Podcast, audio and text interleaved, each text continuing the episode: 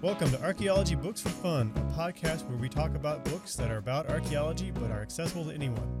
I'm Tristan Herenstein, your host, and uh, along with me, as always, is my co host, Barbara Clark. Howdy, howdy. And so today we are finishing up the second half of Captain Kidd's lost ship, The Wreck of the Quedagh Merchant.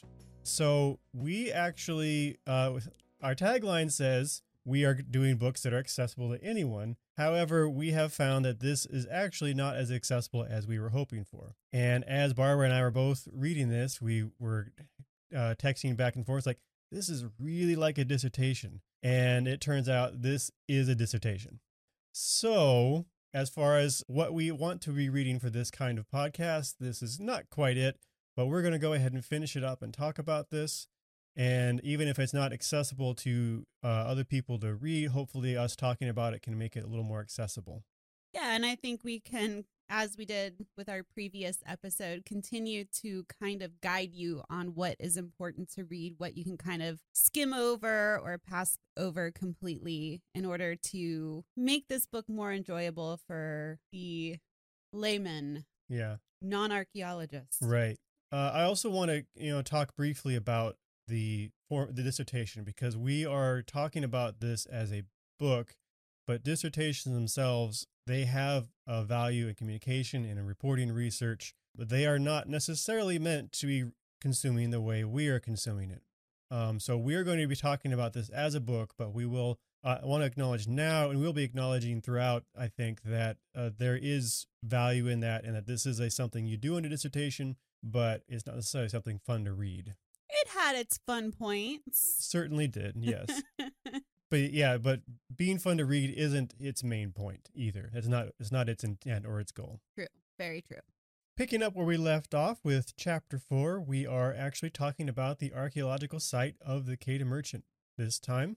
So the ship was discovered off uh, Catalina Island, and it was actually found by a snorkeler uh, who was not an archaeologist and was actually out there and just snorkeling around and found the shipwreck. And I thought that was really cool.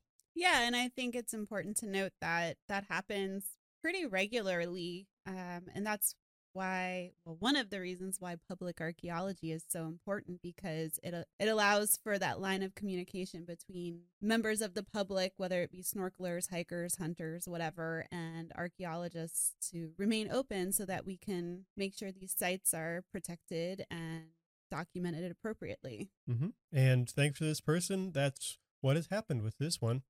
Almost didn't though, because so archaeologists received requests to investigate in 2007. They did a series of investigations from 2007 to 2011. Initially, it was they only knew it had a few cannons on it. They actually figured out this was probably the Quedagh Merchant, in part, I guess, thanks to to, to research done by a treasure hunting company. And as you may have picked up from other parts of this podcast, uh, boo hiss. But in this case, it worked out and it was beneficial. Uh, interestingly, in the Dominican Republic, let's see, it can be legal to treasure hunt and splits fines are split 50 50.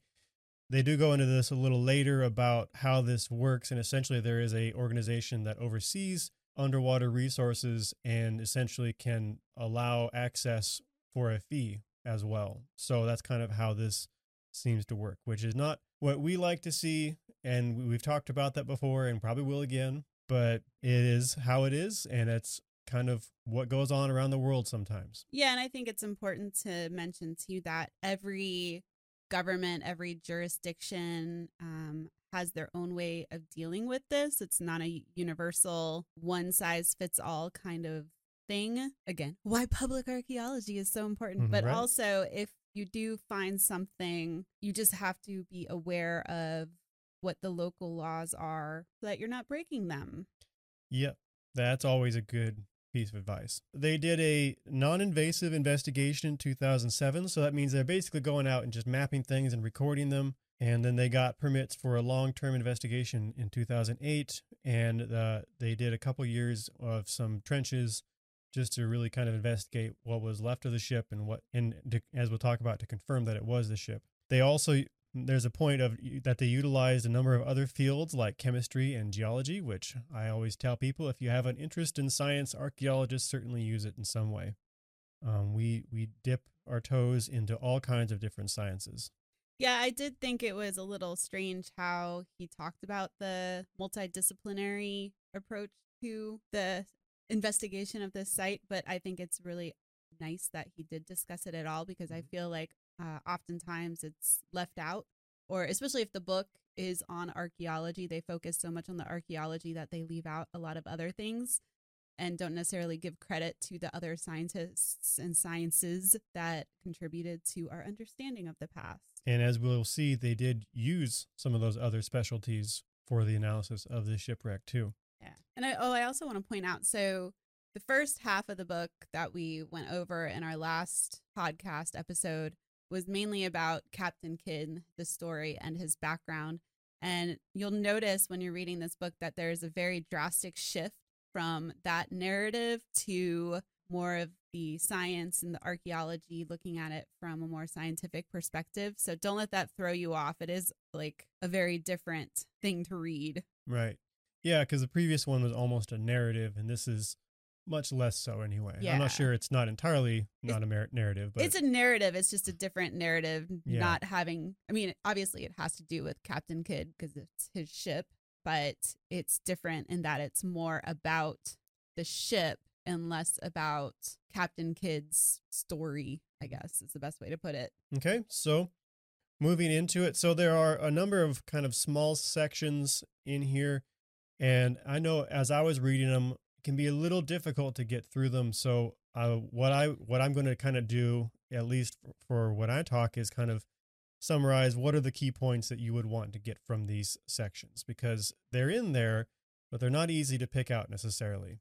First and foremost is uh, shipwreck identification. And so the first thing they have to do is actually confirm that this is the Quedagh Merchant. Um, having some documents and it being in about the same place isn't going to be enough. They need to look at the ship, look at what it has, look at how it's built, all these other details, and confirm that yes, this is the Quedagh Merchant. Sometimes that is easier, as I understand it. Sometimes that is harder. Yeah, I mean, you know, there's it can be easy in as such as finding a bell or a cannon or something that has the name of the ship on it. Unfortunately, they did not get that lucky. And if you'll Nope. remember our conversation about the name of this ship, I feel like even if you found something with the name on it, you'd still have to do a lot of research and excavation to figure out. It could be the wrong name, so yeah. to speak. Yeah. Yeah, so there's three things they need to really look at. They need to look at uh, any metal artifacts and how they're arranged and their quality. So, how they were built and all that. Look at the ship itself and how it was made, and ideally where it was made. And finally, any specifics about the whole construction and the techniques used in that. Other artifacts, uh, he does note, could help, but you can't necessarily count on them being preserved. So, a good rule of thumb for preservation in archaeology is the harder it is, the more likely it is preserved. Things like cloth usually do not last very long. Metal, stone, in in some degrees, bone all all last a lot longer because they're much harder materials. Uh, although I found it interesting, and I, I noted this, uh, he actually says heavier materials, and I thought that was unusual until it clarified why that is. yeah, I had never heard it put like that Mm-hmm. before. Well, basically, the reason that's important in this context is because things have a tendency to float away if they're not heavy enough. And oh, of course, as a terrestrial archaeologist, that is not a primary concern.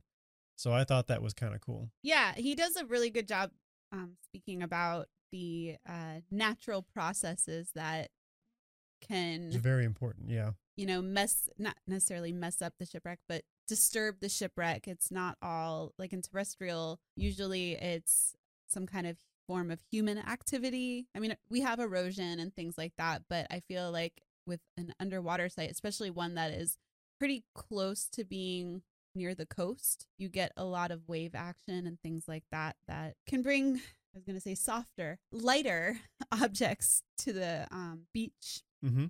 And then we move into field methods. He talks about why we don't always excavate everything, which I thought this was great because that is one question we get a lot. That's not always an easy answer, but essentially it comes down to we are doing a destructive science. You'll never ever, no one will ever ever get to uh, excavate this site again. So it's to everyone's best interest to come up with some questions we want to answer and then only excavate as much as we think we need, need to to answer those questions and then leave as much as it possible. Yeah. With the exception that sometimes the site is going to be destroyed for construction purposes, and then that's a different matter and a different kind of archaeology as well. Well, and I think he even brings up the point about funding and bringing these sites up, especially underwater sites that require a lot of preservation. They're very costly and we're both here in Florida and every time there's a hurricane, there's shipwrecks that get uncovered or recovered as it were and uh, we always get calls people wanting us to take the shipwreck and preserve it and I get that. I understand that. But we have to understand that archaeology is not just about the thing, it's Mhm. about the story it tells. So we need a research question. And a lot of times it's best just to let either Mother Nature recover the shipwreck, recover as in put sand, deposit sand on top of it, or um, cover it ourselves until a good research question comes along that we can answer because it's really expensive to try and preserve these things and there's so many issues that go along with it this is an entire ship you know it's a lot And it's years of work that has to go into preserving them. yeah for sure. And by and large, they've been around for 300 years, 2,000 years. They're not going to go anywhere. There are some exceptions to that, but by and large, you can usually just kind of leave things alone and they'll be there for a long, long time still. and it's not to say that we won't document them we can go out there document them measure them photograph them do 3d modeling of them and things like that that also are a form of preservation but we don't necessarily have to take the entire thing out of the ground in order to preserve it And another thing that reason why we don't excavate the whole thing sometimes and becomes relevant for this shipwreck in particular is uh, for tourism purposes. hmm And if you excavate the whole thing and there's no shipwreck anymore, there is no tourism opportunities for that shipwreck and no benefit to the local communities and that kind of thing. So there is some value there too. So moving into the excavations themselves, they like I said, they started in 2007 with a what they call a non-disturbance survey, which means they're just kind of scouting the area out and doing some mapping and taking some photos and just kind of figuring out what is even there before they they dive in and start doing some of the destructive research we mentioned. Also, archival research is a part of that usually. So you you do your archival research before you you break ground. You want to make sure you have as best armed as you can be before you start to get in there. 2008 to 2009, they did uh, looks like two trenches, and so these trenches were to try and find the ship hull because finding the hull uh, that's H U L L in case it's not coming through very clearly. The the body of the ship is really important for identifying it especially in this case, but in for any ship, as far as I understand. Yeah, that's my understanding too. It gives you the type of ship it was, the length, all sorts of things that can coincide with the archival research to let you know whether or not you're looking at the ship you think you are looking at. Right, because there's a lot of them around, especially in the Caribbean area. Yeah. Uh, so a bit on the couple on the techniques they were using. They had to use chisels to remove the coral. That was interesting to me that it would have grown over that quickly. For some reason, I just don't quite didn't quite picture that. And then they're also using hand fanning and what's defined as an airlift, but this is just a, a dredger basically. That confused me. Right, me too. I don't. I've never always seen it referred to as dredging, not airlifting. Yeah. So essentially, picture a shop vac underwater that dumps out into a, a barge up above, and then they filter it through a screen, and they can see all the little stuff that they might have missed in the dirt itself. And the hand fanning is just to kind of move stuff around using the water, and that uh, stirs up the sediment, and then the dredge will suck it up and take it away. Yeah. How I understand, it anyway. Shovels and trowels don't work as well underwater. Not near as well, no.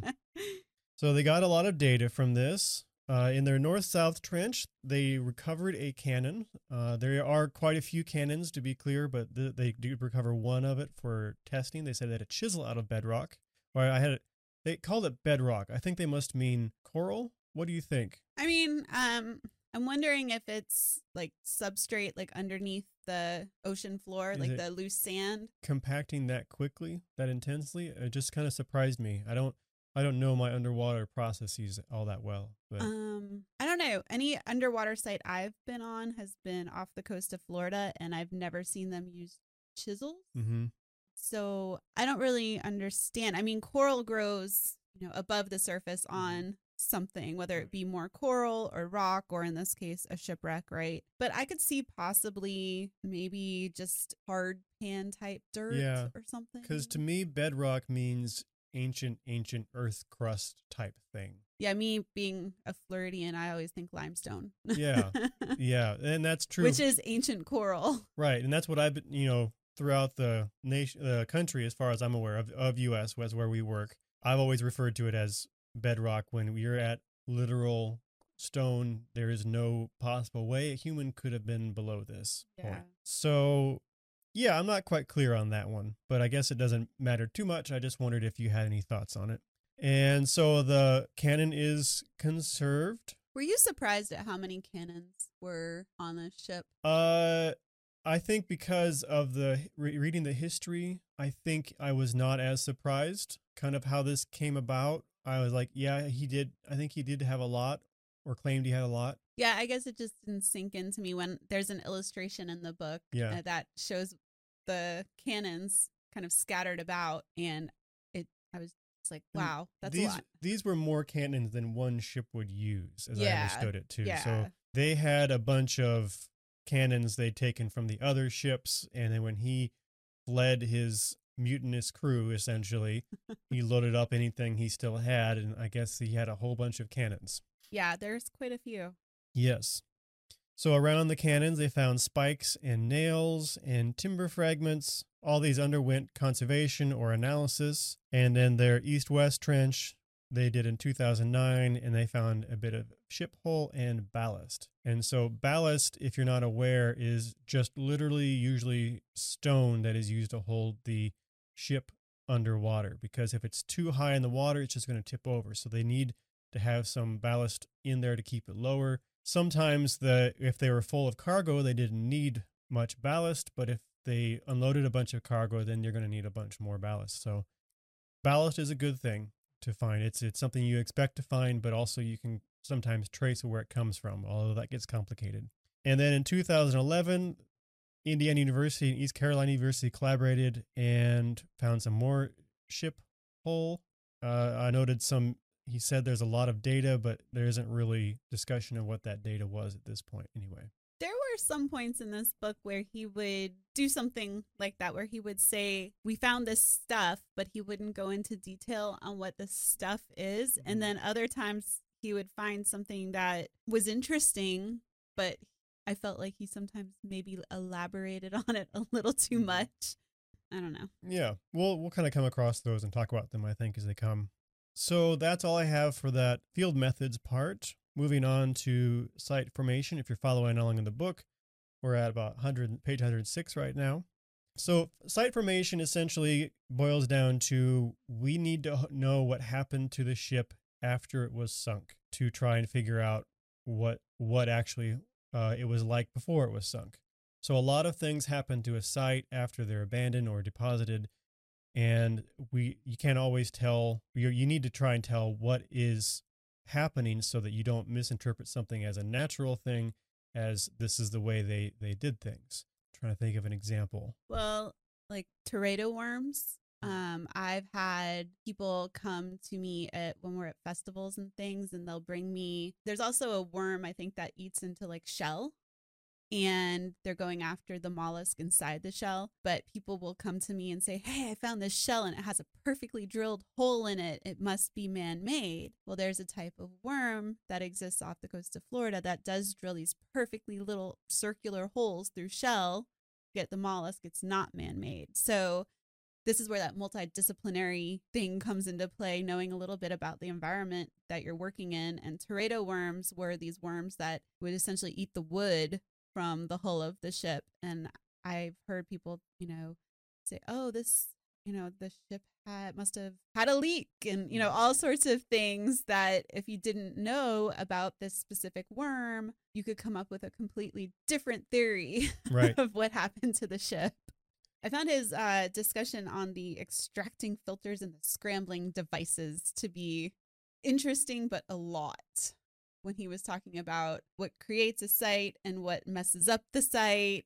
And it was interesting to put it that way, but I also thought it kind of it was very dry. Yeah, there was some good stuff in there that I found very interesting in particular like the the ship in this case uh, by record was on fire and then it probably came free of its mooring at one point and, and it floated a bit also as it was sinking you know that's something that takes time and it's moving things float away. Sometimes like the titanic it'll split in half Right. you know and then you have two halves and as they go down they're going to be potentially quite a ways away from each other. So all these factors into how these things are formed are important to remember. And in this case because uh, we found well we'll talk about it but because we think it it moved the smaller lighter artifacts were are probably scattered kind of along the path rather than with the uh, bulk of the shipwreck Well, and it's also important. I remember he mentions that a good portion of the items that would have been left by Kidd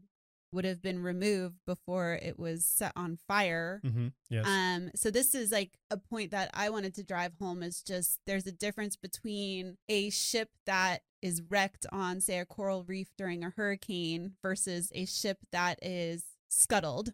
yeah Um, and also even looted by a shady merchant first well, yes. in this case yeah. Um, so, you know, there's different scenarios that would cause different types of items to be left on the ship before wrecked and during the wreck. Mhm. Yep. And so there are, are three levels of association. So things that are attached to, to the ship are very clearly part of the ship. Things that are detached from the ship, and then there are things that are mixed in with other deposits. And these are very similar to what we see in, in terrestrial archaeology as well. Um, some things are very obviously associated with each other, and then uh, it can get mixed in with other time periods and such, and become more complicated. So, looking at the shipwreck itself, it is in fairly shallow water, close to a rocky shore, which uh, he suspects is why the treasure hunters never found it because it was just not a very, I think, accessible place to look. Yeah. That's how I understand that. There is no upper deck, so the the top part of the ship is entirely gone. We only have the bottom left.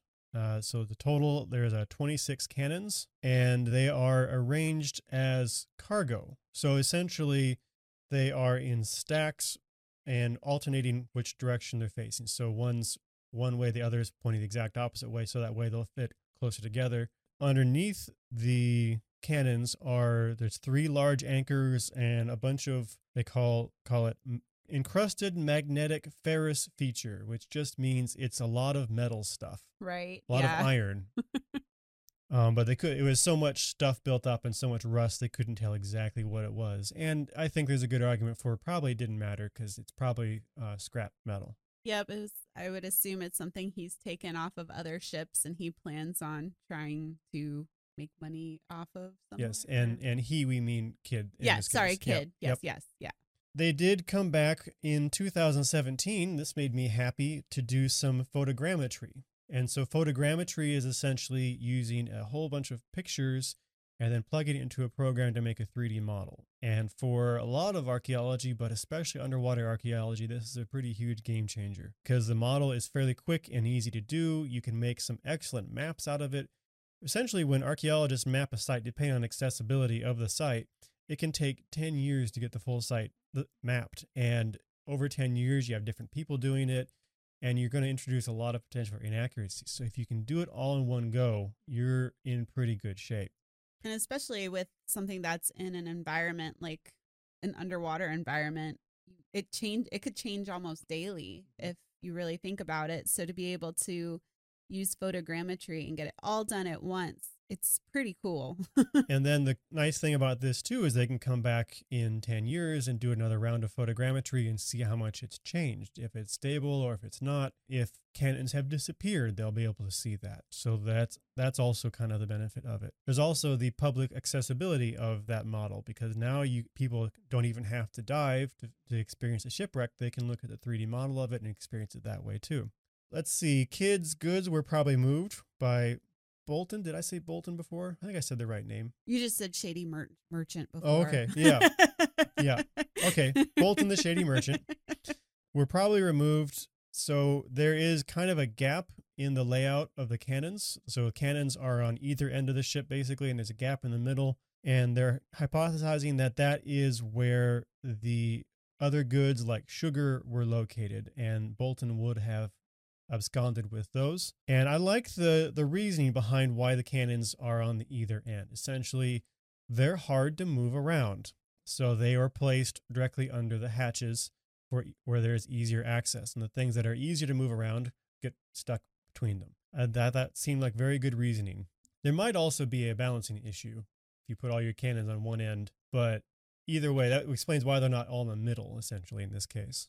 And because they're heavy, that's also probably why Bolton didn't take them. There is a, a distinct lack of any glassware, or small artifacts. Like we said, uh, it was probably scattered. The top deck burned away or fell away at some point, and all those little things were probably swept away while that was happening and probably soon after as well. He does su- suggest that a more detailed survey might reveal some of these, but I think that's potentially a pretty long shot. I think at this rate and where it's located, Was this a part of this shipwreck, or was this glassware from any other shipwreck over the last 400 Yeah. years, or even just a ship sailing by dumping stuff? It's hard to say. There's the towns, the very busy towns. There's all the fisher uh, activity that was going on. So I think that it would probably be a pretty long shot, but it would be cool if someone decided they want to do it and seeing what happened for sure. yeah, there might be a way to extrapolate what belongs where based on the type of artifacts you find. Um, if anybody ever does it, I didn't know about it because now I'm kind of invested in this shipwreck. Yeah. Okay, so now we move on to uh, the features and trying to use those features to determine the origin of the vessel and make sure that yes, this is the Quedagh Merchant. So first up, we have the the ferrous artifacts, and ferrous again just means iron. There are anchors, like we said, underneath the cannons, and so they hypothesized that the anchors were actually uh, intended as scrap because you, if you need to use the anchor and they're under a bunch of cannons, that's not a good way of doing that. So they're thinking that there's actually scrap and anchors underneath the cannons, which again makes a lot of sense because who cares if the scrap iron gets a little wet, but if cannons get wet, you you can't use them anymore. I thought it was interesting too because when we think of shipwrecks, we always or people always think of treasure, right? Especially Mhm. when it comes to piracy. But here was this guy going out and getting scrap metal. Right.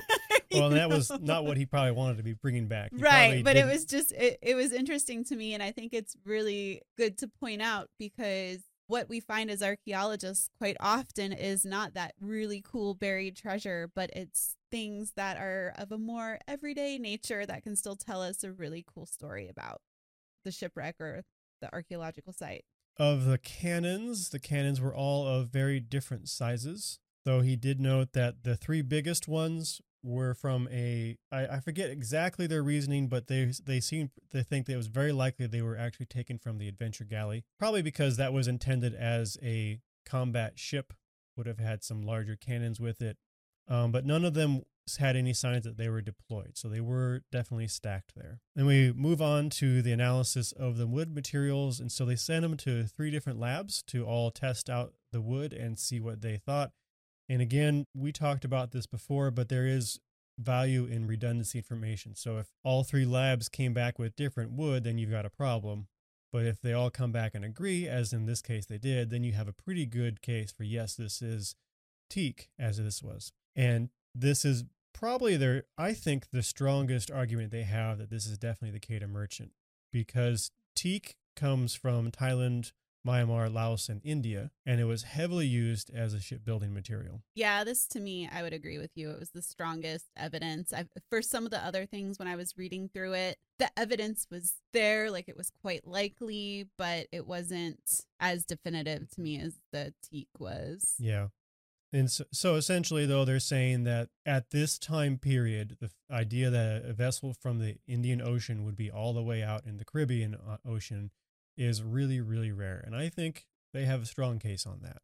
Let's see, they, they ana- analyzed the ballast stone. They said they did a small sample, which uh, that could be, you know, anywhere from a rock or two, or it could be 10 of the 200 rocks for all I know. I'm a little unclear on exactly what that is, but they analyzed the ballast stone because you can look at the chemical analysis of these stones often and figure out where exactly the stones came from.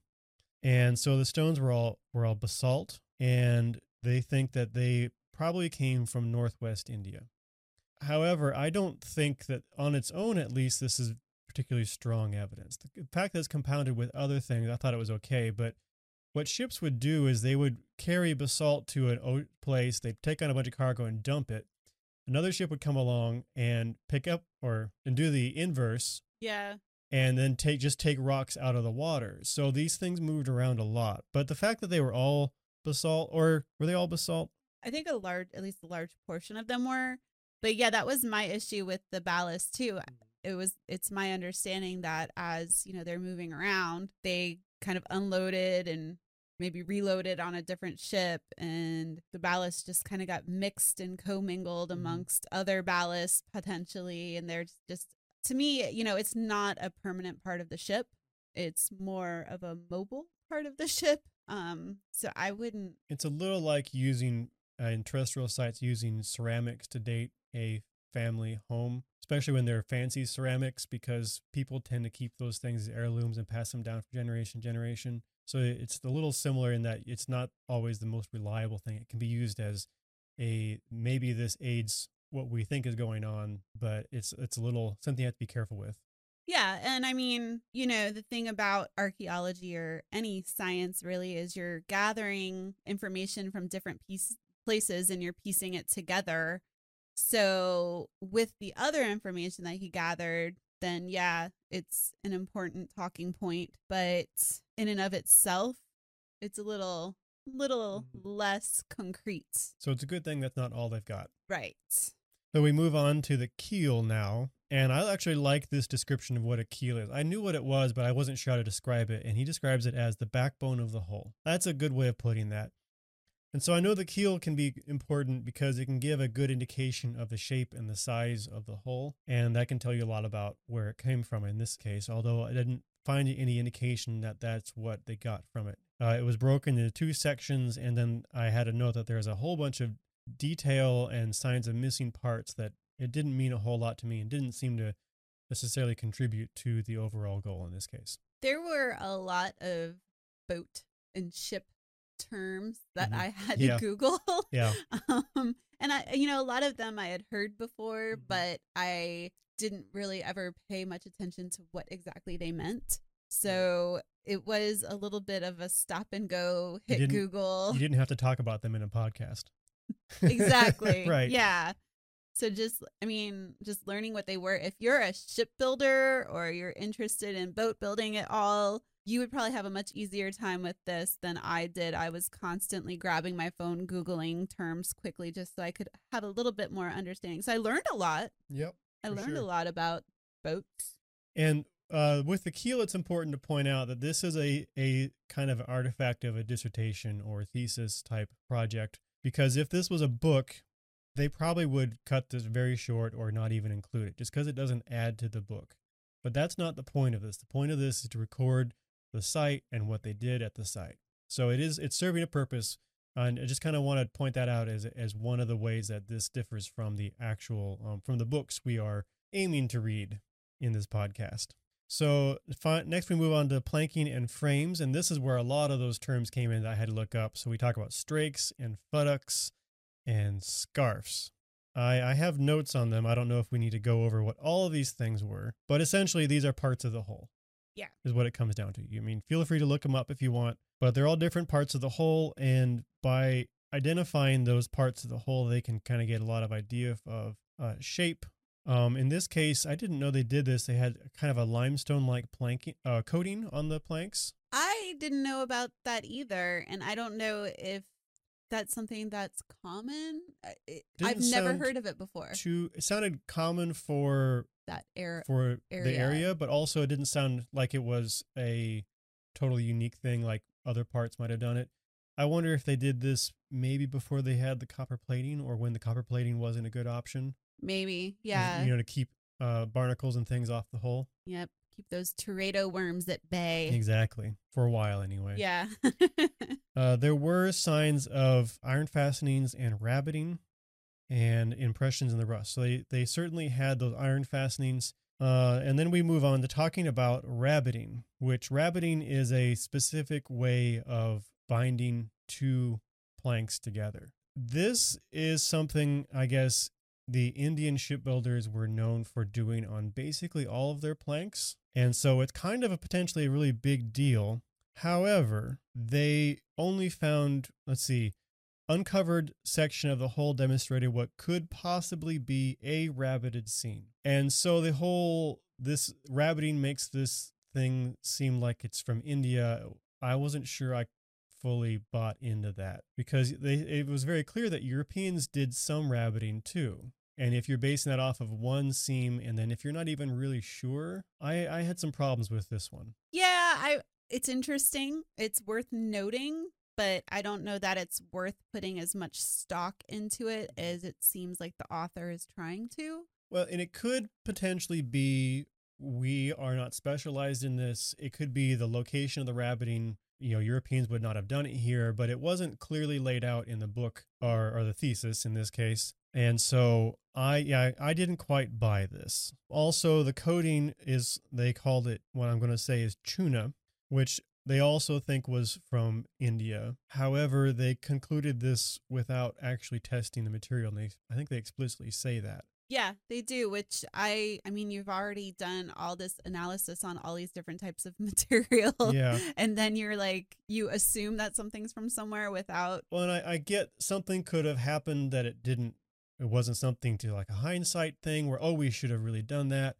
But to conclude that yes, this is what it was, even though we didn't test it. I again, I I have a little trouble with understanding why why we did that. So to kind of move on to the conclusion for this chapter, essentially, comes down to uh, the evidence is not entirely conclusive, but very strong that this is a Quedagh merchant. And I agree that there's a lot of good indication this is a Quedagh merchant, but like we were kind of saying, I'm not sure it's as quite as strong as the author is uh, suggesting in this case. Yeah, I would say it's likely the Uh, Quedagh merchant. I'd even say it's very likely. Yeah. I like. I think saying it's Quedagh merchant, interpreting it as such, is a fair, fair way of doing that. But a lot of this, the evidence that's supposed to contribute to that, I'm not sure I was enthusiastic about. I guess. Which I mean, in reality, that's probably true of a lot of shipwrecks, mm-hmm. unless you find something that says this was this ship. you know, That's true for many, many things in Yeah. archaeology. Yeah. So that doesn't the fact that we're questioning that at all is does not mean that mm-hmm. the archaeologist and the author did a poor job or anything like that. I just Doesn't mean be- there's anything necessarily wrong here. yeah, yeah, Yeah. And while another thing to point out too is that the analysis of the shipwreck and such may seem kind of sparse to you, and sometimes that's just what we have to work with. And I think that was probably the case here because they didn't want to disturb it too mm-hmm. much. They had a very specific question they were trying to deal with, and there wasn't a lot of those small artifacts that they could analyze. I think in this case, they're they're just working with what they have. And I think that is perfectly fine, you know, but it, it does a little bit jarring when you compare that to the in-depth history analysis of of Captain Kidd's story and everything. And as, and that, again, that's not a criticism. It's just uh, kind of stood out to me. yeah. No, I would agree. There was a definite shift. Yeah, and that's uh, that is really not unusual for us to have to work with what seems like a very small collection of artifacts sometimes. Yep. Unfortunately, we as archaeologists cannot pick what is available as far as What survives? yeah, like we have to work with what is there. So next we move on to chapter five. And while Barbara and I are not necessarily fully versed in underwater archaeology, now we're moving on to the public interpretation and how it contributes to the uh, the nearby communities. And so we have a lot of passion about this subject. So we're going to have fun with this one, I think. We start with the first part of the question is do we make this a public site or we just try and preserve it and so the what we do with a number of other sites is kind of look at different factors. Are there lots of little artifacts that could easily be picked up and carried away? Um, that might be a good case for keeping it safer or covering it back up. Sometimes the site is so remote that no one can get to it, so it really doesn't matter. And then some, for a, whole bunch of other reasons, are good candidates for public access, and that is the case with the Quedagh Merchant. So we actually have very few small artifacts. It's in relatively shallow water, so pretty good accessible. There is coral protecting the hull, which just makes it harder to mess with all that. And finally, we have a large community and a tourist industry right nearby. So, kind of a lo- good location for that. And the whole idea of it being looted is less likely, especially if they can get some monitoring and stuff in place, like they are going to do. Yeah, I think he does a good job of discussing how even just so oftentimes, especially with archaeological sites that are remote or even underwater, it's there can be the issue of looting because you're underwater. It's harder to police that, right? But he has a good discussion on how the community kind of can get behind policing it themselves. And I think that Mhm. happens a lot with archaeological sites, especially, I mean, we talk about this with other types of sites where we encourage encourage visitation because it's harder for sketchy things to happen when there's people with good intentions Right. at the site. And there is a tendency to view things in the ocean or, frankly, nature and archaeological sites in both of those contexts as infinite resources.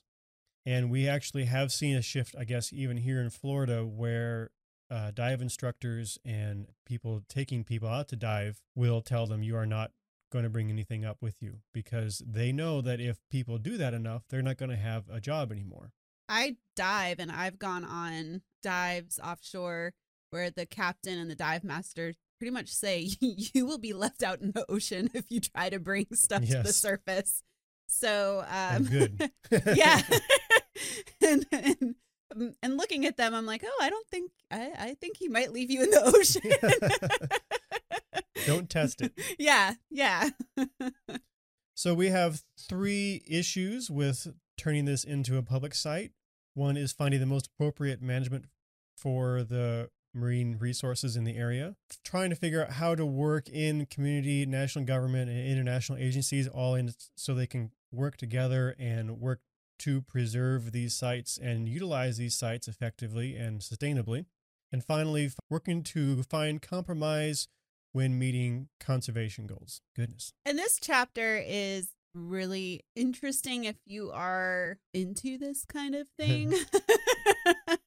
if you like discussions about politics and leadership and, you know, trying to solve a very complex issue, then this would be an interesting chapter for you. But otherwise, I feel like the reader can kind of just skim to get the basic idea. I feel like if you like those things, you're going to find a lot of shortcomings in this chapter, though. Okay, because that's I, a fair I felt point. like I needed a lot of a lot more explanation about how things were done and how what reactions were like, and we'll talk about this. I feel like this chapter honestly could be a book in and of itself. it should it should almost be. you know this the- big. honestly that could have been a thesis or Yeah. a dissertation in and of itself hundred percent. yeah Yeah. We start off with looking at the legal framework of underwater cultural heritage, and I know you kind of took a deep dive on some of this, Barbara. yeah so this got me interested into issues we have here in florida with treasure hunting there are laws that protect ships and it gets very very very detailed and i don't want to dive too deep because we might lose listeners but in Florida, we have laws that protect shipwrecks. And a lot of times people will come to me and ask, well, if we have laws that protect these shipwrecks, how are certain salvage companies getting contracts to go out and look at these shipwrecks? And yes, in the state of Florida, there are salvage companies that do have agreements with the state of Florida to go out and look at specific shipwrecks. They have to apply for permits. They have to meet very, very strict qualifications. One is that they have to have an archaeologist on staff that is um, Secretary of, in, of Interior qualified. And it looks like maybe in some ways the issue or uh, the Dominican Republic tackles this issue in a very similar way. They do allow some salvaging. Unfortunately, something I think maybe differs a little bit with the Dominican Republic is that they have had issues in the past where a lot of their cultural material has gone off to other countries. Mm-hmm. where I think in Florida, most of ours ends up staying in the United States, or we can reach an agreement with the other country. But I think this is more of a looter type situation in the Dominican Republic. Yeah, it seems like it could be. But yeah, I took a deep dive just into learning more about the shipwrecks in uh, off the coast of Florida that you know do have contracts for salvaging and it's a contentious issue in the state of Florida, I think, both with the public and with professional archaeologists. But it was interesting just to kind of compare and contrast what happens in the Dominican Republic versus what happens in Florida. And I mean, I have personal opinions on it, but I will. And you can probably guess these opinions. Yeah, I will not talked go into detail, but this time. This time, that's right. but if you meet me, um, you know, at a public event or something, you can ask me about it. Yes, we will tell you. So we move on then to section called shipwrecks as a common pool resource. And this is a lot of stuff we've talked about about the complications of trying to interpret them and preserve them and what can harm them. I liked how he broke up the different usage groups though. I thought that was interesting. So we have four different usage groups: scientific, business, community, and illegal. And even within these usage groups you can have conflict between them. Uh, so, for example, an archaeologist may want to excavate a site, whereas a, a marine biologist may want to preserve the habitat that the site is involved with. So, there is potential conflict with all those too. And so, it's good to identify who your stakeholders are in this kind of thing so you can get everyone to the table and try and solve any problems from the start, except for the illegal one. Then, I, you know, that's mostly just something how do we keep them from messing around with it? Yeah. I think he does a really good job of discussing how shipwrecks are, in addition to being a cultural resource, they are also a natural resource. Mhm. They turn into artificial reefs. And when I first started working for FPAN and I went down to the Keys and visited two very different shipwrecks. One they took us to had been looted heavily and it didn't have a lot of marine life on it.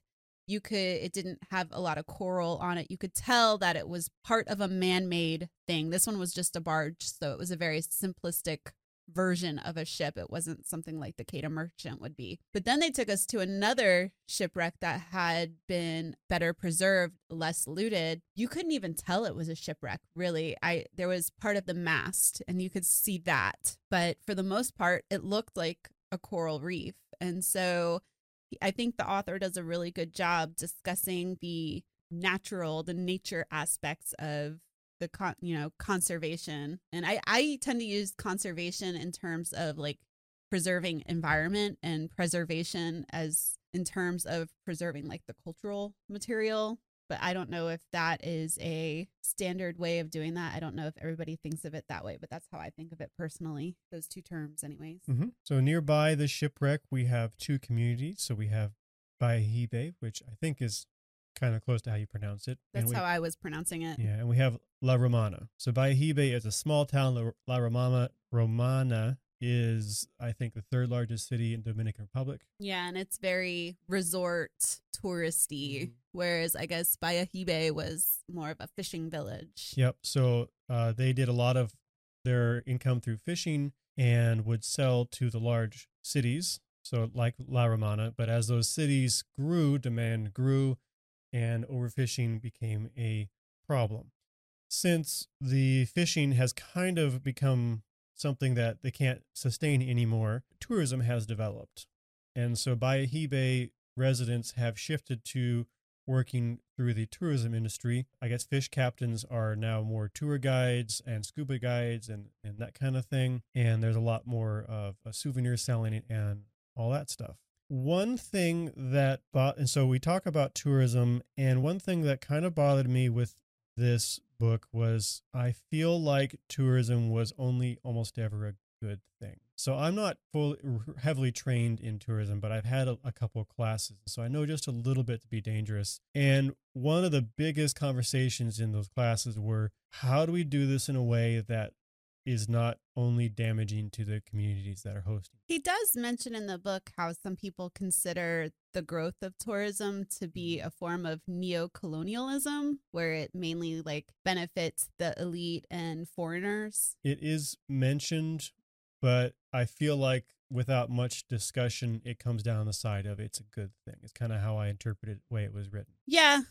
Yeah, and he does he does talk a little bit about how I feel like he could have gone more in depth about the inequality mm. because he talks a little bit about like La Romana is this resort type community and then Bayahibe is this smaller fishing village and he doesn't really go into maybe as much depth as I would like about the economies of both those communities and how they relate to each other. I know he talks a little bit about how the people from Bayahibe will travel to La Romana to work and things like that, but and that usually the people from Bayahibe have uh, lower level jobs, lower right. paying jobs, but then all of a sudden he kind of switches gears and it's like tourism's great.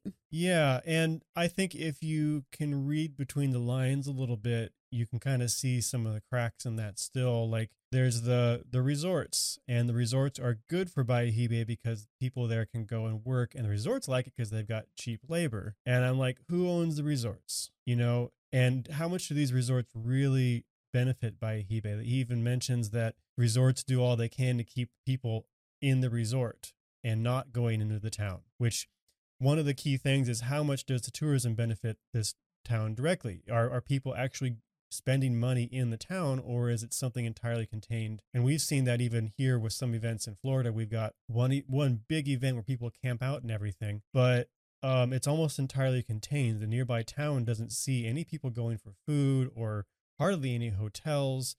Um, there's no real benefit to that beyond the confines of that event. Seems like there is some push and pull here because the residents are trying to take advantage of that. Resorts are trying to resist that, and then they reluctantly uh, let them pay them the, for the access to come and sell things on the resort. And then there's things like they hired the fishermen to be tour guides, and then as soon as they had other people trained, they fired all the fishermen full disclosure, I love to travel, and this is something that I kind of internally, personally, in my personal life, think about a lot. Is how where I how what I do as a tourist affects the local population. Obviously, I want it to benefit them, but it's hard to tell a lot of times if what you're doing is beneficial or not. Mm-hmm. And he talks a little bit about how that local knowledge is really important and it got a lot of the fishermen these jobs, right? They can now take the people that are diving out to the spots where there's lots of fish and things like that. But then it becomes more common knowledge and anybody can do that. They don't need the locals mm-hmm. anymore. They can they hire somebody else. Them, yeah. And um then it got me I, I you know went down the rabbit hole and I was like, okay, well, you're already talking about a small community that was overfishing and then you're bringing in these other people that are going to need to eat in addition to everything else and um, in some places where i've traveled one of the issues i've noticed is waste disposal you know so there's so many i just went down the rabbit hole and um again that could be a dissertation in and of itself really? is the economic impacts of uh, cultural tourism it has point. been dissertations yeah. i'm sure um but i it was a good discussion and I understand why we probably didn't go into as much depth as um right. Yeah. There there are a few like positive signs like there is a, a local boat captain association which sounds like it maybe works as kind of a union for them. But ultimately I felt like this came down to probably being a lot more of a predatory relationship than than purely beneficial. So anyway, uh, but that's kind of my sense of it and it's not I didn't have the actual information to make that call myself, of course. No, I would love to one day sit down and just kind of do a little research on both communities and see what is happening there now and see the numbers that, you know, how many jobs are created, what are what is the pay of those jobs? Because a lot of times we talk about how many jobs are created, but if they're all low income jobs with, you know, no upward mobility, is that actually beneficial? Mm-hmm. And how does this influx of wealthy tourists affect the local economy, economy, you know, either poorly or negatively? And and not just the economy, but also the culture. Um, you know, a lot of times you go to these smaller communities and they're selling their arts and crafts and things like that. Are they cater? You know, they sell them as like native crafts or what have you And it makes me wonder okay, is this something that is actually traditional to them, or is this something that they've realized that the out of towners, the foreign tourists will buy? Well, and this applies even in communities like in what we think of as our own culture. So if you come to like Florida, for example, there are some really teeny towns that are are doing tourism and part of the appeal is it has the small town feel. It's small, it's close. But you start bringing in enough tourists and you start bringing in super, uh, mega yachts and things and what's going to happen to that initial appeal? What's going to happen to that community that was there to start with? So these are all all important questions to be asking and uh, again, I was just kind of frustrated because I wanted to know more but that's not necessarily what this the, this dissertation is about either. So. Right, but I think it's something I'm to that's important to mention because if you are a traveler, it's you know learning to travel ethically as best you can is something that I think is beneficial both for the communities you visit, but also for you. You get a more authentic experience as a mm-hmm. tourist. And everybody, I mean, there's different types of tourists, right? There's the hostel person, there's the resort person, there's the camper. So, but just kind of keeping in the back of your mind how what you're doing as a tourist impacts the local community, I think is really important. They're not there just to serve you, that's their home. Mm-hmm.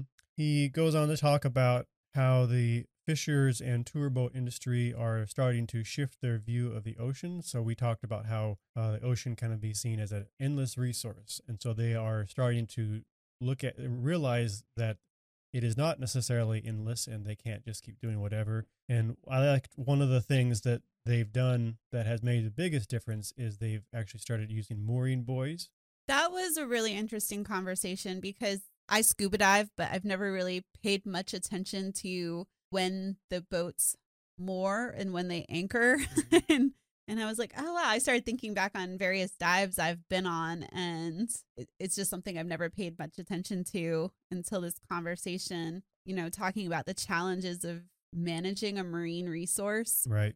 Fish don't stay in place, coral grows, you know, storms happen and things like that. And just something as simple as mooring buoys can have such a huge impact. And the problem with anchoring all the time, especially in popular places, is those anchors drop and they damage habitat, uh, coral, and other things. And so, by having an alternative, especially at the most popular places where they, there is like a permanent anchor essentially, and they just tie themselves to those those buoys, that has actually had a pretty big impact on not only the local environment, but the locals have noted the difference and are, I guess, are actually actively asking for more of them because they've seen what a difference those they make. Oh, so going back to just the tourism bit a little bit. So we talked to, about the issues of potential neo-colonialism, but there is the other side where tourism actually raise raises awareness and creates awareness about the importance of both the archaeology but also the coral reef and the local environment and things like that and how that can also have bigger impacts too. And I wish he would have gone more into this. Um, something that I've read elsewhere is, you know, when you talk about the Quedagh Merchant or that specific coral reef or whatever it is, that tourist learns about that site, but then they have that information and they can be aware of that when they go visit other coral reefs. Like once you learn to, when you're snorkeling, not damage the coral reef, you're going to go snorkeling somewhere else and hopefully not damage that mm-hmm. coral reef. So there's kind of that exponential information being passed along. And I think also,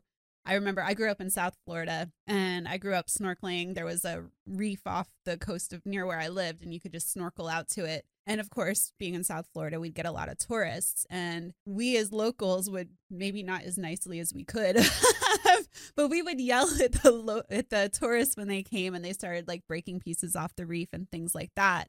We probably could have been nicer about it, but after it's something you see all the time, you kind of just become short with. We people. also just talked about the responsibility of the tourists too, so yeah, yeah. yeah but you know so there's that self-policing that mm-hmm. kind of starts to happen as well the more people you educate the more people they can in turn educate hopefully nicely yeah so i think a key takeaway through all this conversation is that tourism isn't inherently bad but tourism without asking questions about what is good and what is okay and what is not will typically have some major harmful consequences Yeah. Would would that sum it up pretty well? Yeah, and I mean, you know, humans are adaptable, uh, but you don't want to take advantage of that. Yep. We move on to defining the boundaries of the site and who decides where how the boundaries are, are founded and all this stuff. I found this section a little hard to parse. I felt like some of the ideas weren't necessarily connecting very well. But I, think what it kind of came down to was are we talking about a top down approach or a bottom up approach? And so are we having a government that designates these things and manages these things and there's no local input? Or are we relying on the locals to set all this up in their own best interest. The problem with doing it that way, and I think this is very fair, is that the local stuff can take a long time and you may not have that time. And in this case, they seem to feel like they didn't have time to wait for that. That seemed like it summed it up pretty well. Yeah, this was a particular interest to me just because I'm involved in a local, well, a regional issue trying to develop the National Heritage Area, which is a bottom up approach. And one thing that struck me when I was thinking about this is it's a lived in environment essentially you, that you're trying to protect. It's different when say you have an area that's a national park, nobody's living there, nobody currently, I think that's important, is living there, mm-hmm. right? And nobody people aren't necessarily utilizing that res- resource. It's very different when you have a lived in community or a group of communities or an already established kind of economic driver. Um, you know this was a place where people fished and it wasn't just sitting out there in the ocean. It's hard for somebody to come in from the top down and say hey you guys got to do this because we say it's good for you but then, of course, like you said, bottom up takes a lot more time as I'm learning right. through the National Heritage Area. Right. So it's really complicated. And I think the biggest takeaway is just either way you go, whether it be bottom up or top down, you have to have that stakeholder involvement and you have to have it from the beginning. Well, in the compromise they settle on in this case was they because it's time sensitive, they do a top down with the idea of then they will develop it into a bottom up and and kind of give more and more power to local communities. I think there was mentioned as a lot of concern that, you know, you can have that intention, but without that it set up from the start, it may never happen. Seemed like maybe that is what is happening in this case, although I have a little skepticism on that too. My issue with this kind of thing, and I don't know that obviously I don't have a lot of in-depth knowledge of the government and how it works at the in the Dominican Republic but say it was here in the United States where we have a lot of government turnover at every level, whether mm-hmm. it be, you know, a basic administrator or, you know, somebody who's an elected official, their objectives change, right? So over time, are different people that take over these various positions going to have that same goal in mind? So I think it's important to somehow eh, put it into writing, whether that be legislation or a local ordinance or whatever the case may be, just have it in writing so that there is a plan in place. Like by this time, we are going to have transferred so much of the management to these various organizations or so forth, whatever. Because if you just say, yep, we're going to do this thing, the thing never happens because people kind of change positions. So then we talk about how do we set the boundaries for these kinds of sites? How do we monitor the site? And finally, um, how do we penalize basically for people who, who break the rules or laws, as the case may be? I didn't have a lot really to pull from this. It was all fairly obvious to me. I guess one of the things with this deciding the boundary was there's some debate over should it be as large an area as possible because that's in most biodiversity as possible, you know, you couldn't do a square city block of forest that wouldn't be a forest, you know. Or do you do as small as possible to try and impact the local use of it as little as possible? And in this case, they they went with uh, as small likely as small areas they could do, just to try and make sure they're continuing to foster that. I think goodwill is mostly the concern there. Um, did you have any other thoughts? We talked about how this is going to rely on on locals helping to monitor the site. Um, I feel like in some parts he gets maybe a little bit idealistic. There was one quote I really liked how the human past is not owned by anybody and represents everybody. I was like, okay, that's a cool quote. And that's a nice ideal. It's something that we as archaeologists fully understand, but doesn't necessarily how other people view it. I guess I could say. Yeah, and I I think yeah, it was just yeah, it's very idealistic. Um, another there was one quote that kind of bothered me, and it's on, I think, page 174. Archaeology puts all human societies on equal footing. And I was like, yeah, in theory, again, kind of idealistic, but I think it's important to point out good archaeology versus not so good archaeology. Archaeology has been used in the past to push racist and, you know, very harmful ideologies mm-hmm. and as well as like what we see a lot today, those pseudo pseudoscientific and conspiracy theories. So, again, some parts of this book to me kind of felt, and again, it is a dissertation, so this makes sense, but very like idealistic, academic, not real worldly. Mm-hmm. And I feel like every thesis or dissertation has chapters or sections where the author wrote because they had to, not because they wanted to. That's very true. And I, I wonder if that's what we're in right here because there's a, like we said, this could be a lot bigger chunk of this because there's a lot of stuff that isn't really talked about in as much detail as I wanted to see. Yeah. And actually, it would be really interesting to see if anybody has taken up sections of this dissertation and parsed them out and done their own research or their own dissertation or thesis on that specific topic, like the management of the mm-hmm. resources and stuff. But yeah, you're probably right. I know my master's thesis has things in it that I would love to cut out. I didn't want to write my history chapter. I just wanted to talk about the the interpretation. Right. Yep. Yeah. So yes. So you, yep, you're right. I'll give him the benefit of the doubt on that yep. one. We, I think this is the last section. Uh, we're going to talk about uh, development of the Quedagh Merchant as a marine preservation area. And so this is building the actual interpretation, and this is the stuff that Barbara and I really like. And and so we're going to kind of uh, we're going to nerd out. This. We're going to nerd out a we're little bit. Yes. Nerd out. So be prepared. So he de- identifies ten steps towards making it a marine preservation area or MPA. And I feel like for me, this was very glossed over um, because steps one through four basically happen in two sentences each. And so, like proposing it to governmental bodies, that had to be a big effort. And who do you talk to and what their response is like? You know, I had all these questions establishing the park boundaries. How was who decided that? And how did you know where was the push and pull in that and you know there's a lot of stuff going on i i can imagine also i i you know, stakeholder involvement is not a, a, quick process. Even with the meetings, even if you only have one meeting, you make your decision, you're going to get a lot of different points of view, and there's going to be conflict and push and pull. And how do you meet some of those needs, and how do you uh, come to some compromises? You know, these are all things that I I wanted to see. Also, so, you know, we're so used to public meetings here in the States, and, you know, they have to be noticed so far in advance and they have to be held in an ADA accessible area. I was actually, and I know this is super dorky of me, but I was, it got me wondering, like, okay, how, what is that stakeholder process like in the Dominican Republic? Like, mm. what are the requirements and things like that? And I know our general reader they're probably their eyes are probably glazing over just listening to me talk about that but that's something i was interested in and i wanted to know more about so but that's just me so was it very different from the way we or did you just want to do it and you didn't you didn't find out I I didn't look into okay, it. I, okay. I've gone down so many rabbit holes with this book. yeah, yeah.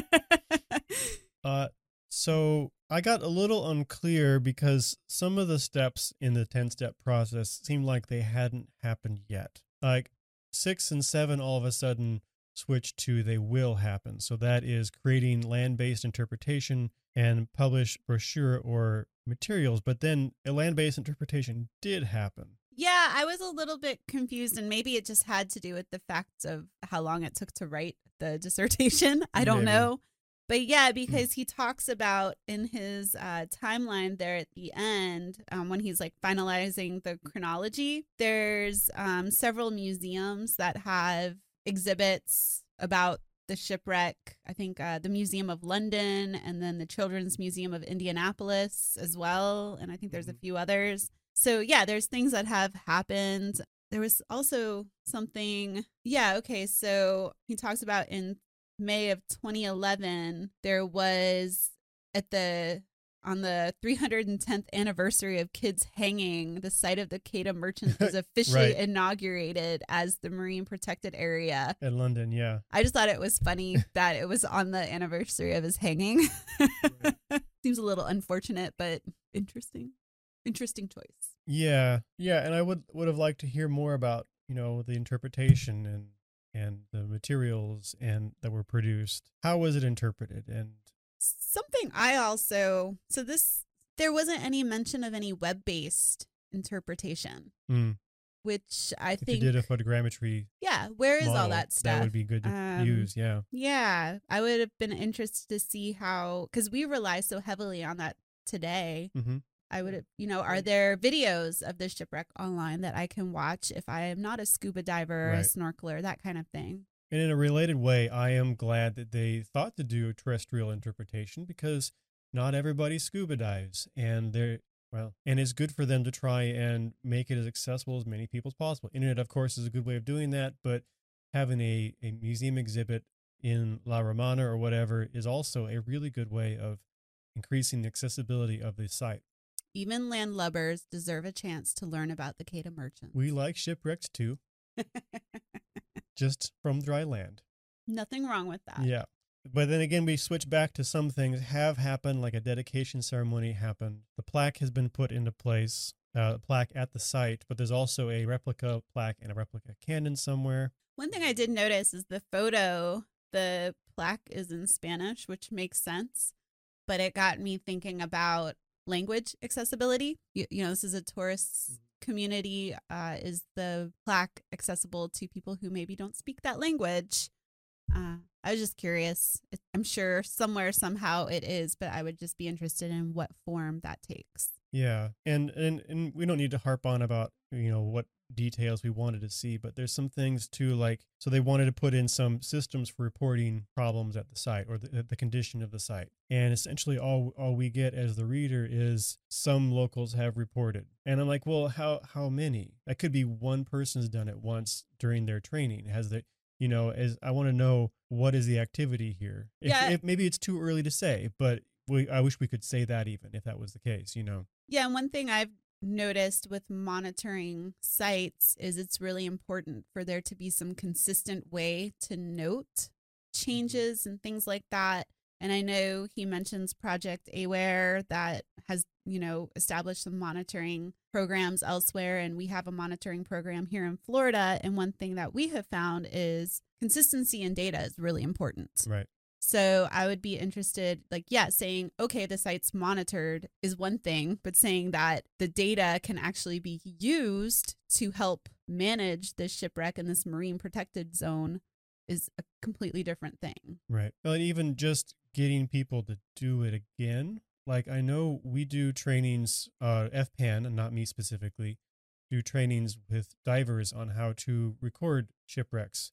But I think the number of people who've actually followed up and, and then done this on their own, especially more than once, hasn't been very many. And so I kind of just wonder is is this and, and maybe it is very robust. I just there's no indication in here and that kind of something I wanted to see once again.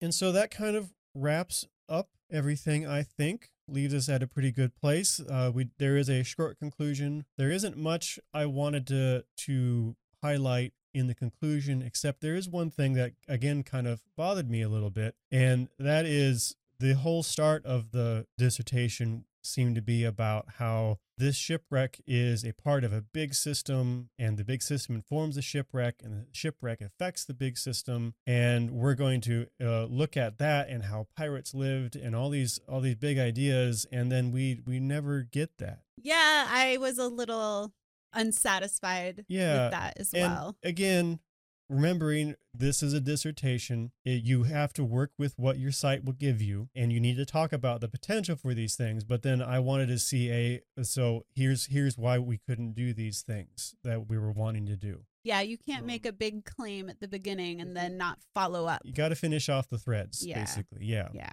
But all in all, I learned a lot by reading this book. And even though uh, we're we're being a little harsh on it on this section where we we know a lot more what's going on, we we enjoyed it. We enjoyed talking about it, and we hope you enjoyed it too. Yeah, I mean, it was a good book. I I would definitely take our recommendations and kind of skim over some of the theoretical things. Uh, make it your own. we're we're not testing you on this. Yes, and check it out unless you really really want to own it for some reason. It's better. It's a very pricey book on top of all this. I would recommend checking it out again unless you happen to be a really big into the pirate stuff. yes. Support your local library, guys. Yes, yes. If not your local bookstore. okay, so that is the end of Captain Kidd's lost ship, the wreck of the Quedagh Merchant. And I think that we're at a good time for stopping, a little long maybe still, but I think we're at a good place. We want to talk about what our next book is. I really, really do because I'm kind of excited about this one. Me too. So our next book comes to us from someone who is not an archaeologist who who really is enthusiastic about it, and that is my dad. He read it without me prompting and he got really excited about it, told me about it multiple times, and he's really excited that we are going to be reading this book coming up next. And that is Four Lost Cities: A Secret History of the Urban Age. And so this book is all about archaeological cities, ancient cities, and kind of their rise and their their peak economically, socially, culturally, and then their decline and why they declined, but not, I think, importantly, not disappeared, at least in the most cases, because we think of a lot of these civilizations have, have disappeared, and no, their their their descendants and the civilizations, people didn't just disappear; they're still around. It's just it isn't uh, the city isn't operating at the same level it once was. There are four cities that we focus on for this book: Çatalhöyük, Pompeii, Angkor, and Cahokia. And so these are a good mix of cities from all around the world. I'm looking forward to some of these. I know a fair bit about. I'm sure there's still plenty to learn. And a couple of them I know nothing about. So that's going to be a lot of fun. I'm very excited about this. Yeah. And I think what we're going to do is we're going to do one city at a time. That'll give us a little more breathing room on reading it and recording these. It because, allow yeah, it. What Tristan's trying to say is it's going to allow us to nerd out a little more Definitely. because we're going to have a lot to say about, especially some of these cities. But I'm betting Right. all of them once we start reading and learning about them. So for this next one, we're going to read Çatalhöyük, and that'll be about 60 pages, 59 pages, I think, introduction and that first city. And so we will look forward to doing that. And I think that wraps it up. I think so. I'm really Right. excited. Yep. Can't wait for this next book. So we'll see you all next time. All right. See you later.